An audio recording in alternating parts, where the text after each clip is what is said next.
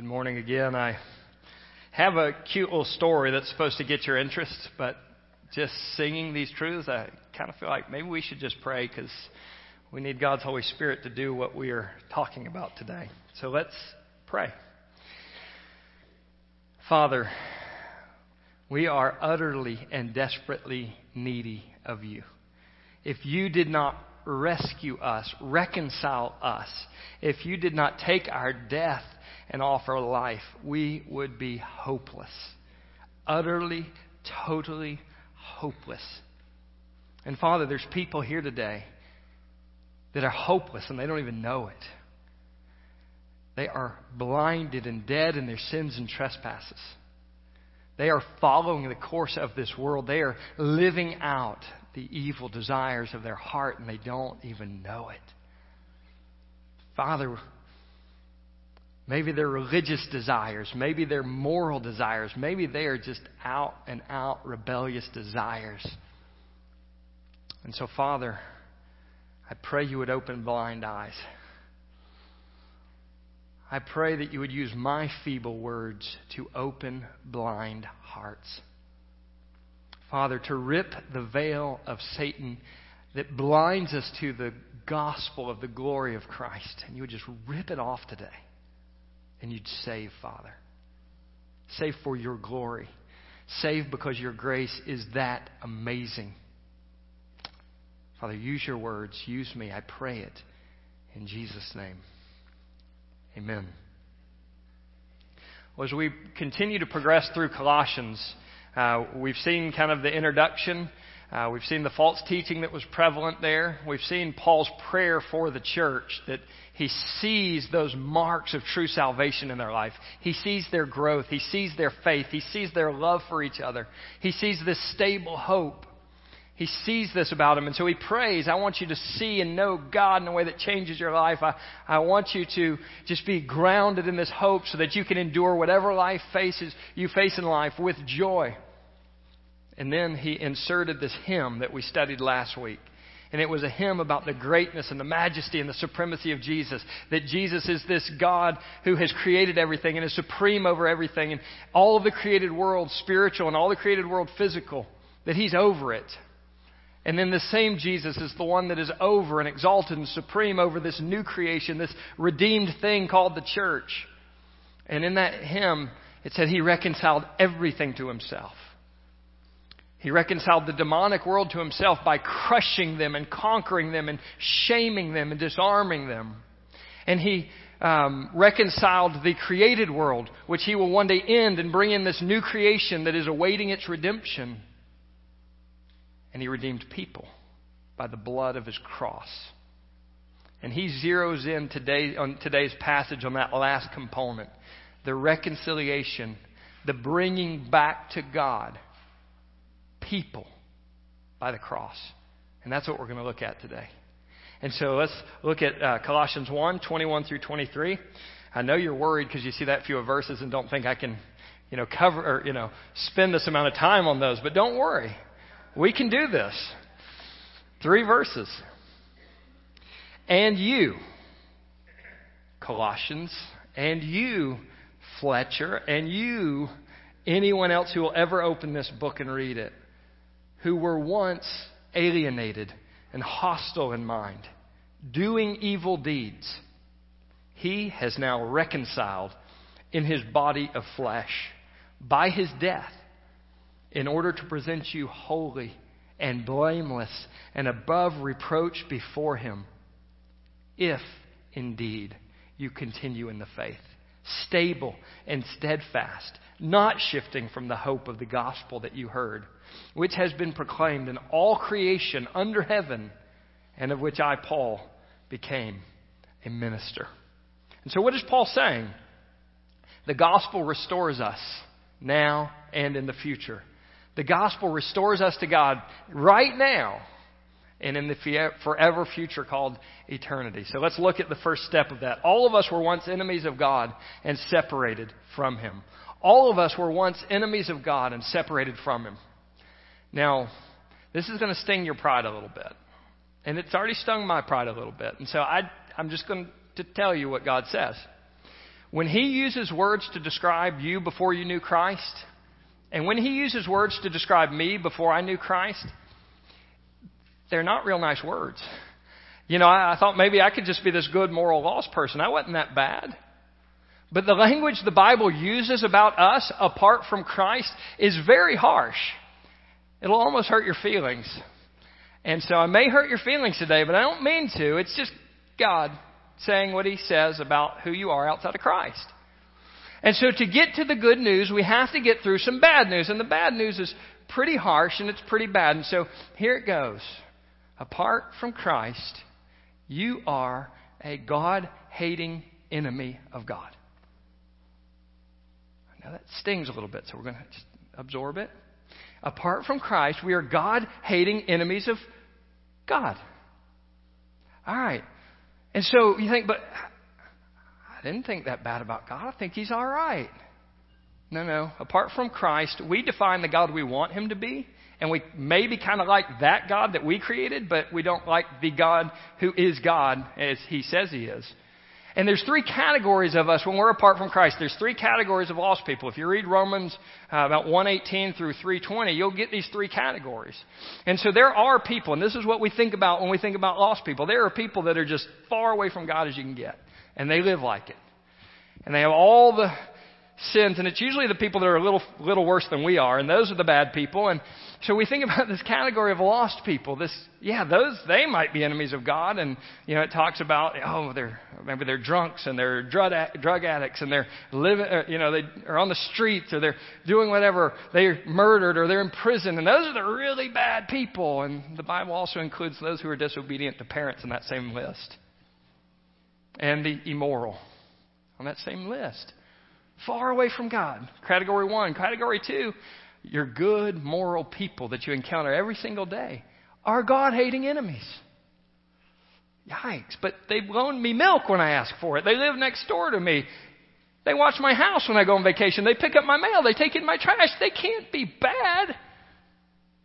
Except for they are. They're lost. They're enemies of God. And then there's a third category, and this one gets a little too close to home. I wish I could ignore it, but I can't. There's good religious lost people that are enemies of God. And man, they show up to church and they give and they serve and they work and their names are on committees. And they're lost. And because they're lost, they're enemies of God.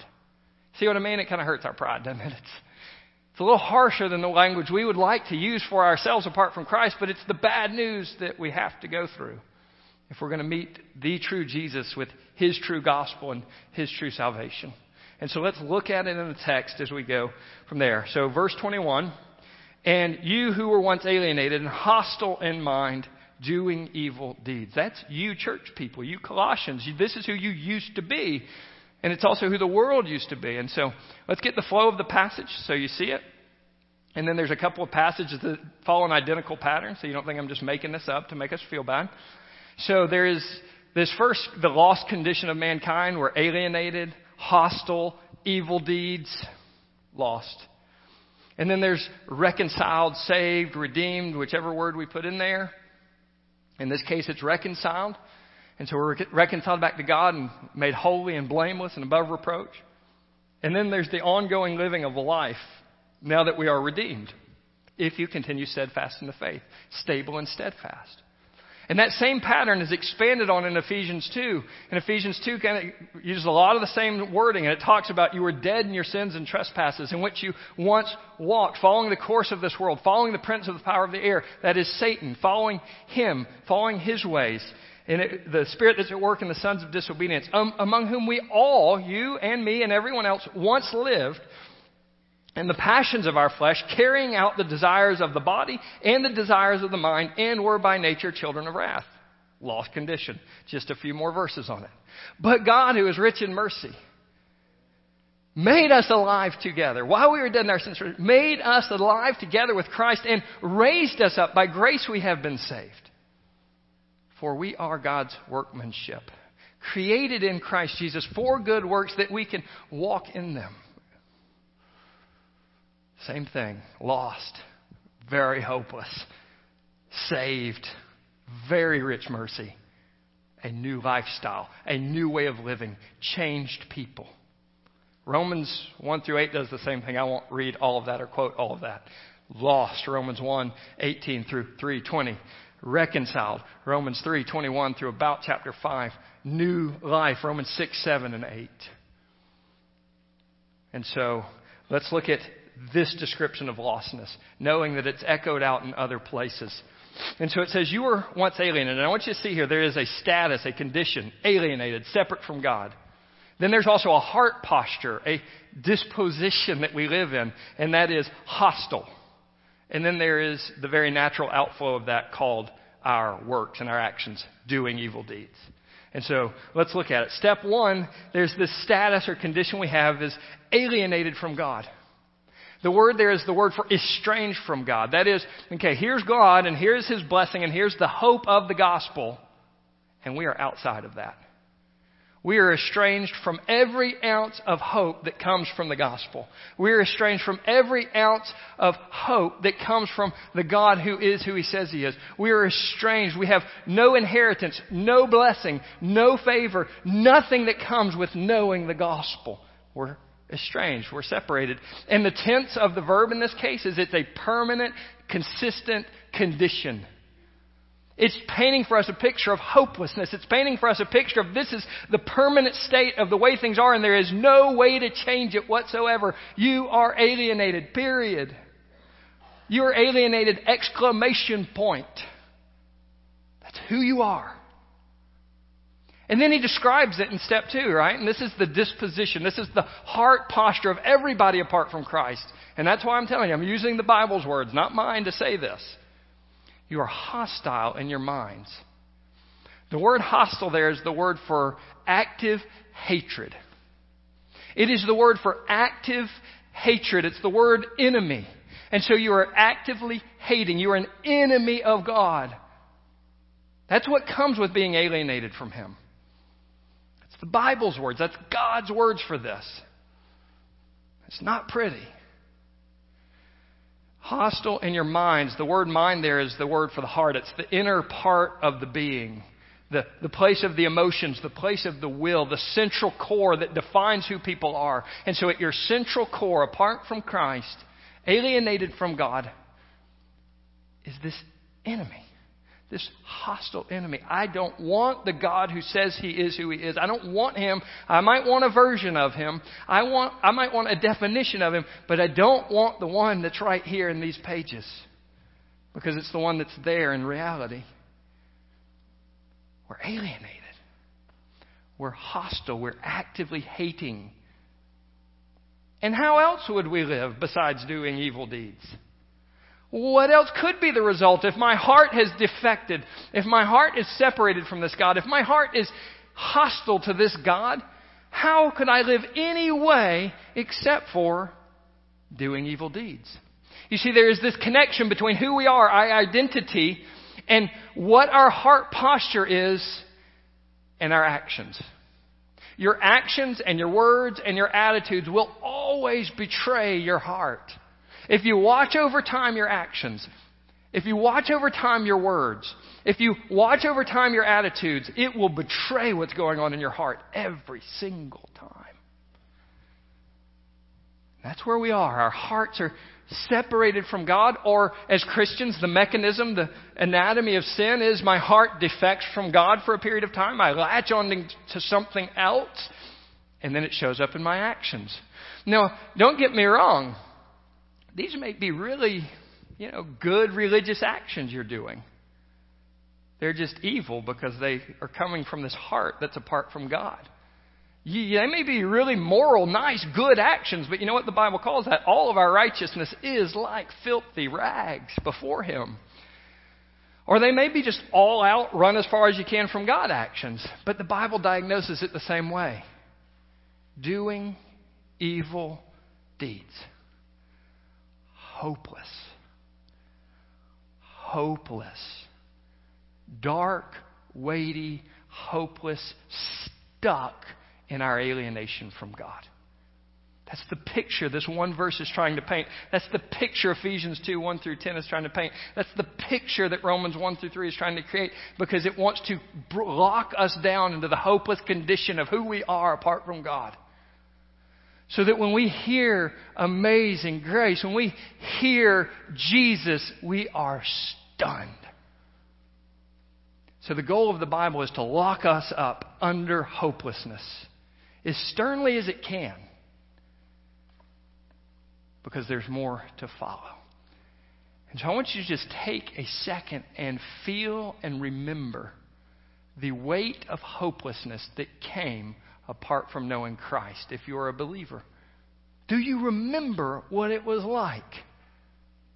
Do you remember now, looking back, the weight of sin and guilt? Do you remember what it was like, how futile and wasted your life was? Do you remember what it was like to have no hope of the rescue of God in your life? Because that's the people that you run into every single day. And they don't know it. They don't consciously know they're hopeless. And I want you to remember it. Because that is what makes us experience grace as amazing. We lose our wonder of Jesus when we start to think about, hey, we're pretty good. Things are going okay. We lose our wonder of Jesus.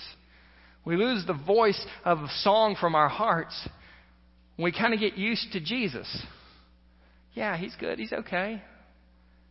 But when we remember the hopelessness and we remember the lostness, Jesus is that much more precious.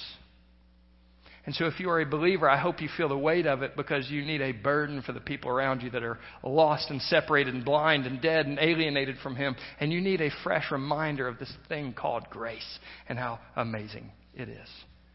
So, the first step that's the bad news. You made it. We're going on now. That's the bad news. All of us were once enemies of God and separated from Him. Second, Jesus reconciled us through His death and will present us perfect one day. Jesus reconciled us by his death, and he will present us perfect one day. Okay, we're back to the good news now. Y'all join me. We're ready to go. I, I was just thinking about this for, from some things this week that have been going on, and I, I was just thinking, I should be a statistic. I come from four divorces in my family. I had an alcoholic stepfather, had my first drink out of his liquor cabinet. I should be a statistic. I had plenty of drinks after that. I should be a statistic. I should be one of the children of divorce who's had his own couple of divorces. I should be the guy that started drinking at 14 and never stopped and either functioned or didn't function with that. I should be the statistic. I've got all the th- I've got all these reasons I can throw up that I could just check out and look at life and be bitter or look at life and wrap myself up in all the things that have gone wrong. Because I've got plenty of them. But I don't. And it's not because I rescued me. It wasn't because Chris cleaned his life up and he quit drinking and he decided to get, you know, his marriage right. It's because Jesus stepped into the statistic of Christopher's life and pulled him out with the gospel. And so I don't know what scars you sit there with. They're different than mine. I don't know what you're tempted to wrap your identity up in and cling to. Maybe it's your economic status. I came from a poor home. Maybe it's your um, racial status, and there's wrongs that have been associated to that in your life, and you've experienced them deeply. Maybe you have been abused and victimized, and you can wrap yourself up in that. I just would beg you never to define yourself that way. It is not that God is not gracious and present and active in the midst of your suffering. It's that He has wrapped you in a different set of clothes. I am wrapped in the blood of Jesus Christ, and I will never, ever, ever get what I deserve for that. So let that sink in. You will never get what you deserve because Jesus washed you in his blood. And yes, there are wrongs to right. And yes, we must speak on behalf of those who have no voice. And yes, we must find in ourselves healing, but we cannot find an identity apart from Christ, or we will let ourselves be embittered. We'll let ourselves be a statistic. We'll let ourselves be victims, and we're not. Because in Jesus, we will never get what we deserve. We'll get infinitely and eternally better than we deserve. You are not defined by your past, and you are not defined by any other factor than whether or not you are reconciled to Jesus Christ for eternity. And that's your identity. And that empowers you to face what you will face in this world. And it empowers me to not be a statistic. Not because Chris deserved it, not because Chris did something about it, but because Jesus chose to rescue me. And that's all the difference. That's all the difference between me and someone else is Jesus chose to rescue me by his gospel. Let's look at it. Verse 22. He has now reconciled in his body of flesh by his death. Why? In order to present you holy and blameless and above reproach before him. So notice the news switches. You were alienated, estranged, separated from the gospel. Now, why? He has reconciled you. The Ephesians 2 language says He has made you alive together with Christ, and He has raised you with Christ. So what was once separate is now together. What was once separate is united for all eternity, never to be separated again. And then notice the initiative. He reconciled us. Jesus took all the initiative to come with the work of the Father and the Holy Spirit in the, in the Trinity. He took the initiative to come. He took the initiative to die on a cross for your sins, for my sins, for the sins of the entire world. He took the initiative to be buried in a borrowed tomb. He took the initiative by the glory of God the Father to be raised from the dead. They took the initiative to send the Holy Spirit to convict you of sin and righteousness and judgment to come. They took the initiative to send the Holy Spirit to you to show you Jesus, to show you the gospel through it being proclaimed, through it being shared, through it being preached so that you could be reconciled to God. He has reconciled us. He has pursued us. He has pursued us from heaven to earth, from earth to a cross, to death, to resurrection. He has pursued us to reconcile us back to Himself.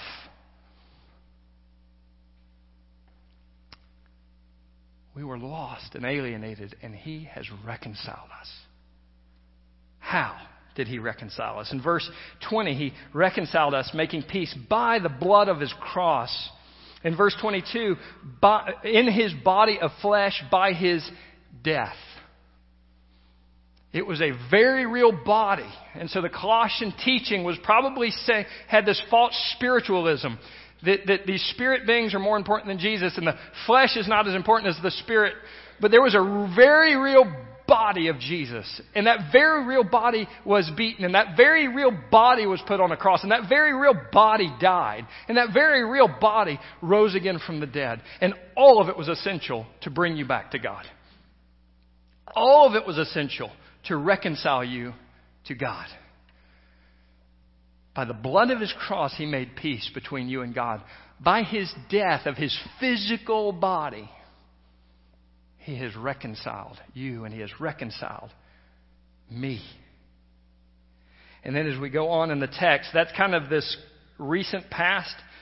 And then both in the present and in the distant future. In the present, we are holy and blameless and above reproach before Him. And then in the one day future, when we will stand before God, we will be holy, blameless, and above reproach. Those two words are the, the words of being presented to officially and before Him. These are like very official words. It is when you bring somebody up before a judge for examination. And so Jesus has brought his people to himself and to the Father in different passages, and he said, Here they are. Take a look. Here they are. Examine them. Examine everything about them to the depths and the core of their being. Examine them. And the word before him is the word to stand before a judge. So to be examined and to be judged. Here are my people. And what's the verdict. What's the verdict for you? What's the verdict for me? What's the verdict knowing my past? What's the verdict knowing my present? What's the verdict knowing who I am and how I live and looking in the mirror? What's the verdict? Holy. Holy. Without blemish. There's not one mark of defect on me, on you, on any of God's people through Jesus. No charge can be made above reproach. And that's true now. We are seated with Christ in the heavenly places, but it is one day eternally true where we will stand before the judgment seat and we will be evaluated. And the stamp will be not guilty, holy, above reproach. That is what Jesus has done for us, alienated people, enemies of His, reconciled and made holy. That's you if you know Jesus. I know you know you. I know you know what you've done. I know you know things you've done that none of us have a clue about except for God. And you know what His verdict is in Christ? Holy no spots, no blemishes, no defects, no accusations. We were enemies, and He brought us near. We were enemies, and He placed us in Christ. And then one last step. So, in the meantime, we live out our faith with a stable gospel hope. So, in the meantime, we live out our faith with a stable gospel hope. And unfortunately, this is the part we leave out of our gospel way too much. We leave out the part like, okay, I got saved by Jesus, punched my ticket, waiting on heaven, may do some good stuff, may not do some good stuff, may live how I want, may really try hard. But I'm just waiting on the heaven ticket that got punched. That's just not the case, though. There's this whole life in between salvation and eternity that the gospel speaks to just as much as it speaks to our salvation. And so you've probably heard the statement once saved, always saved. I would change that a little bit and say once truly saved, always saved. And then I would change that a little bit more and say once truly saved, always saved, and has a measure of living like it. So I'd probably just keep adding to that statement until it was clearly true. But as we look at the text and as we get to the text, there is this, this, this wrestling of assurance. There's this wrestling of, am I tr- if I'm truly saved, am I saved forever? Is it finished? Is the work done? And so, both from the Bible as a whole and from this passage also, there is this idea of once we are truly saved, we will always be saved, and there will be change that shows that we live like it. You can go to passages like John 10 where he says, I give them eternal life and no one is able to snatch them from my hands. And so until you're powerful enough to stretch open the sovereign hand of Jesus or the Father, then you pretty much can't end this salvation thing. But you also have this two-sided thing. If you, if all who are truly saved will endure to the end, then all who are truly saved must endure to the end. God has made it so, and it's unchangeable, but it also will show up in your life and in my life. If it doesn't show up in your life and my life, there's a lot of reason to suspect what really happened. And that's why we have passages like Philippians 2 work out your salvation with fear and trembling because it is God who works in you both to will and to do according to his good pleasure.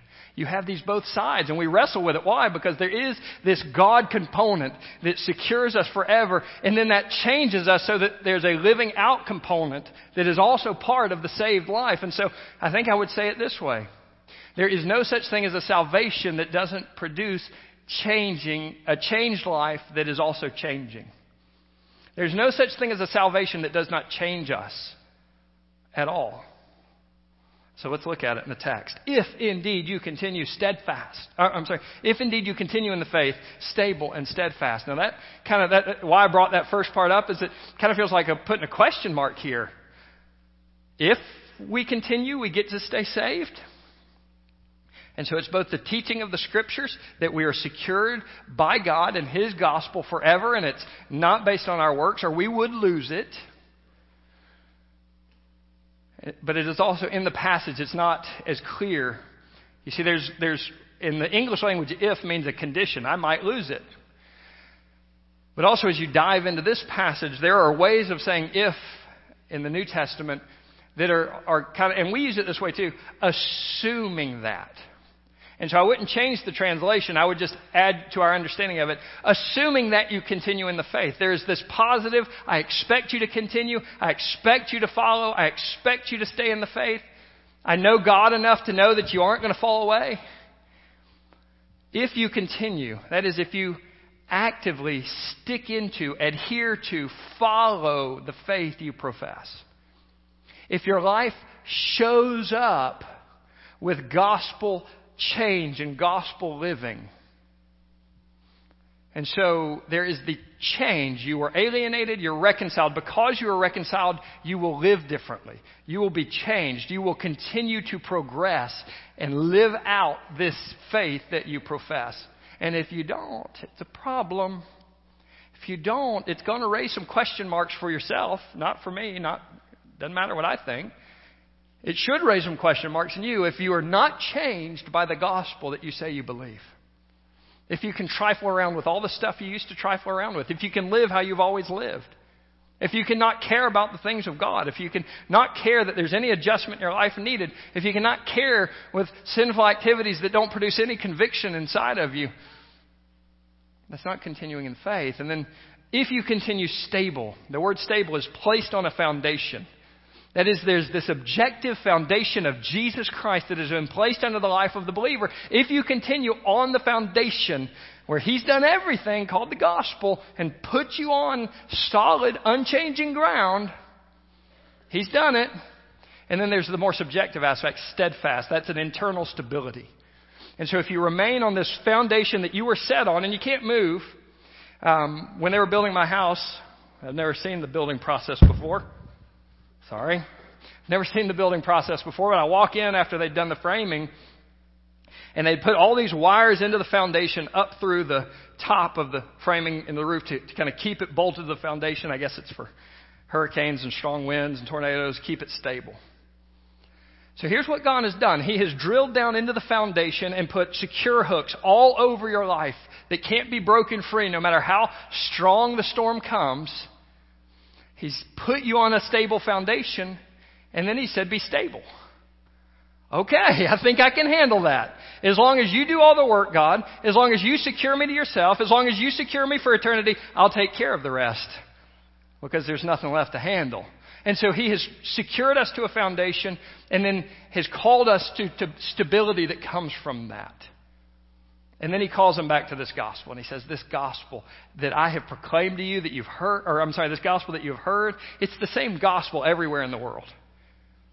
It's a universal gospel. It's not this little regional religion. It's not a tribal religion. It's not for the southern folks of America religion or the northern folks or the people in the Middle East or the people in South America. It is a universal gospel that saves people from every tribe and tongue and nation and language so that one day they will gather before the throne perfect and forever declare His praises.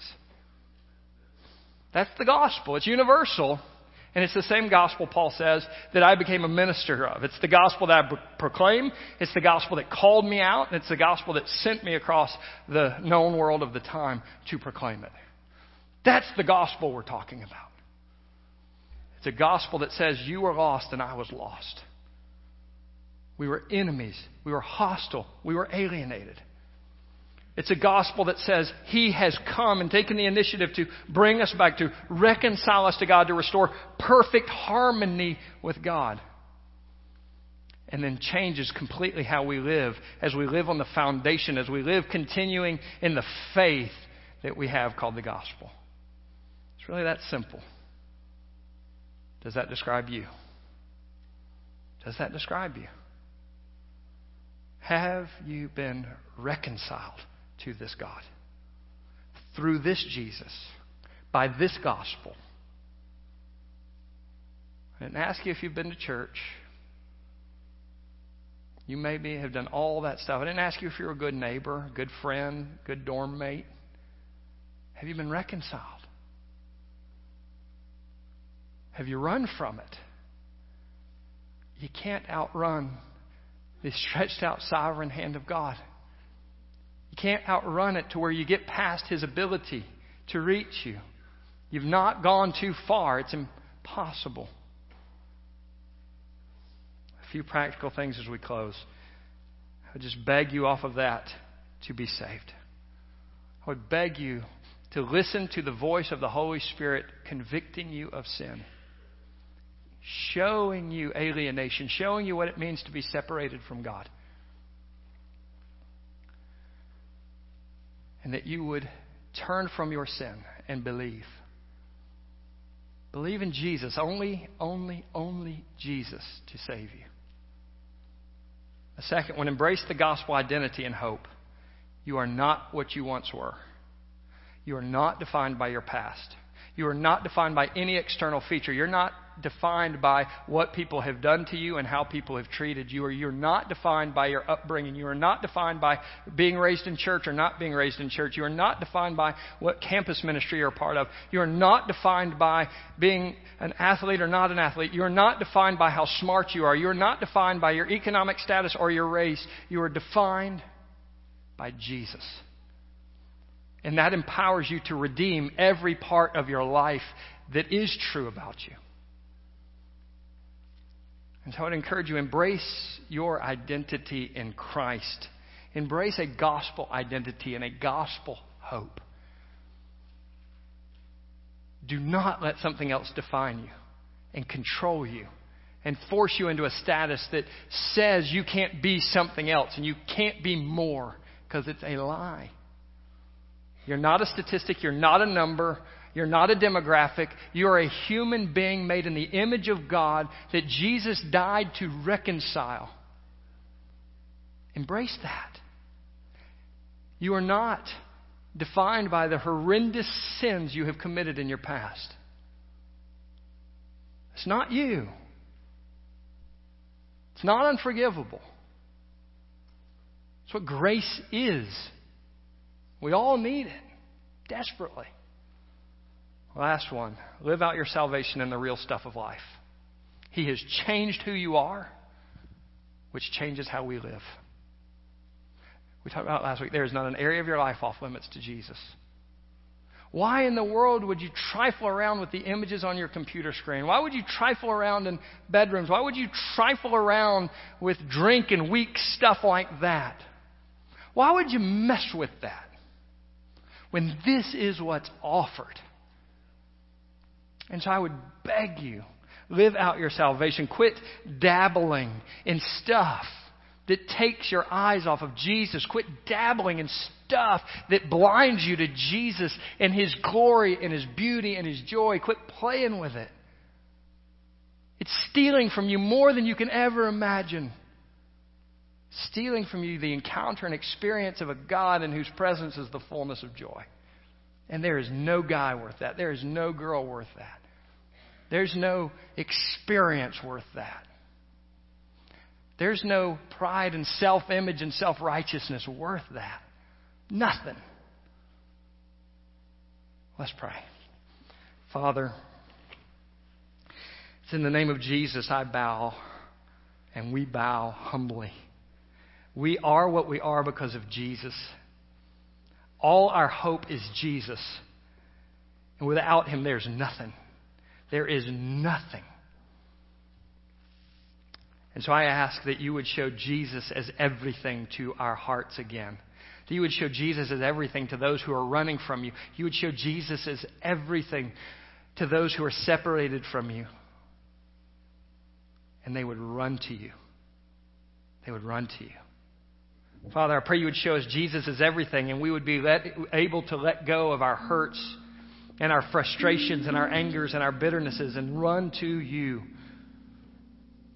Enemies made clean, enemies made sons and daughters. Father, those things that have been done to us.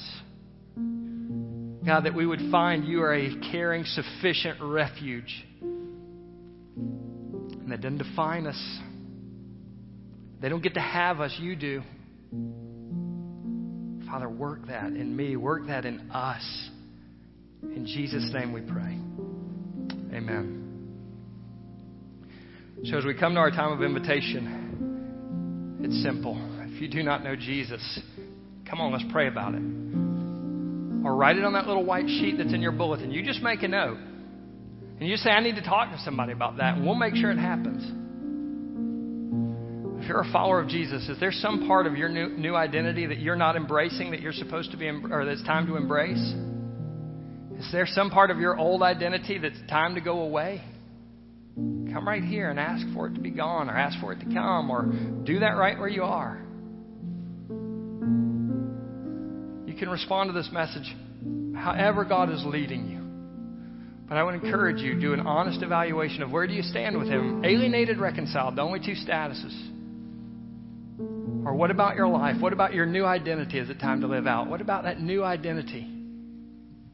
Are you not embracing and walking in fully? Or maybe there's something about your life that you know needs to stop.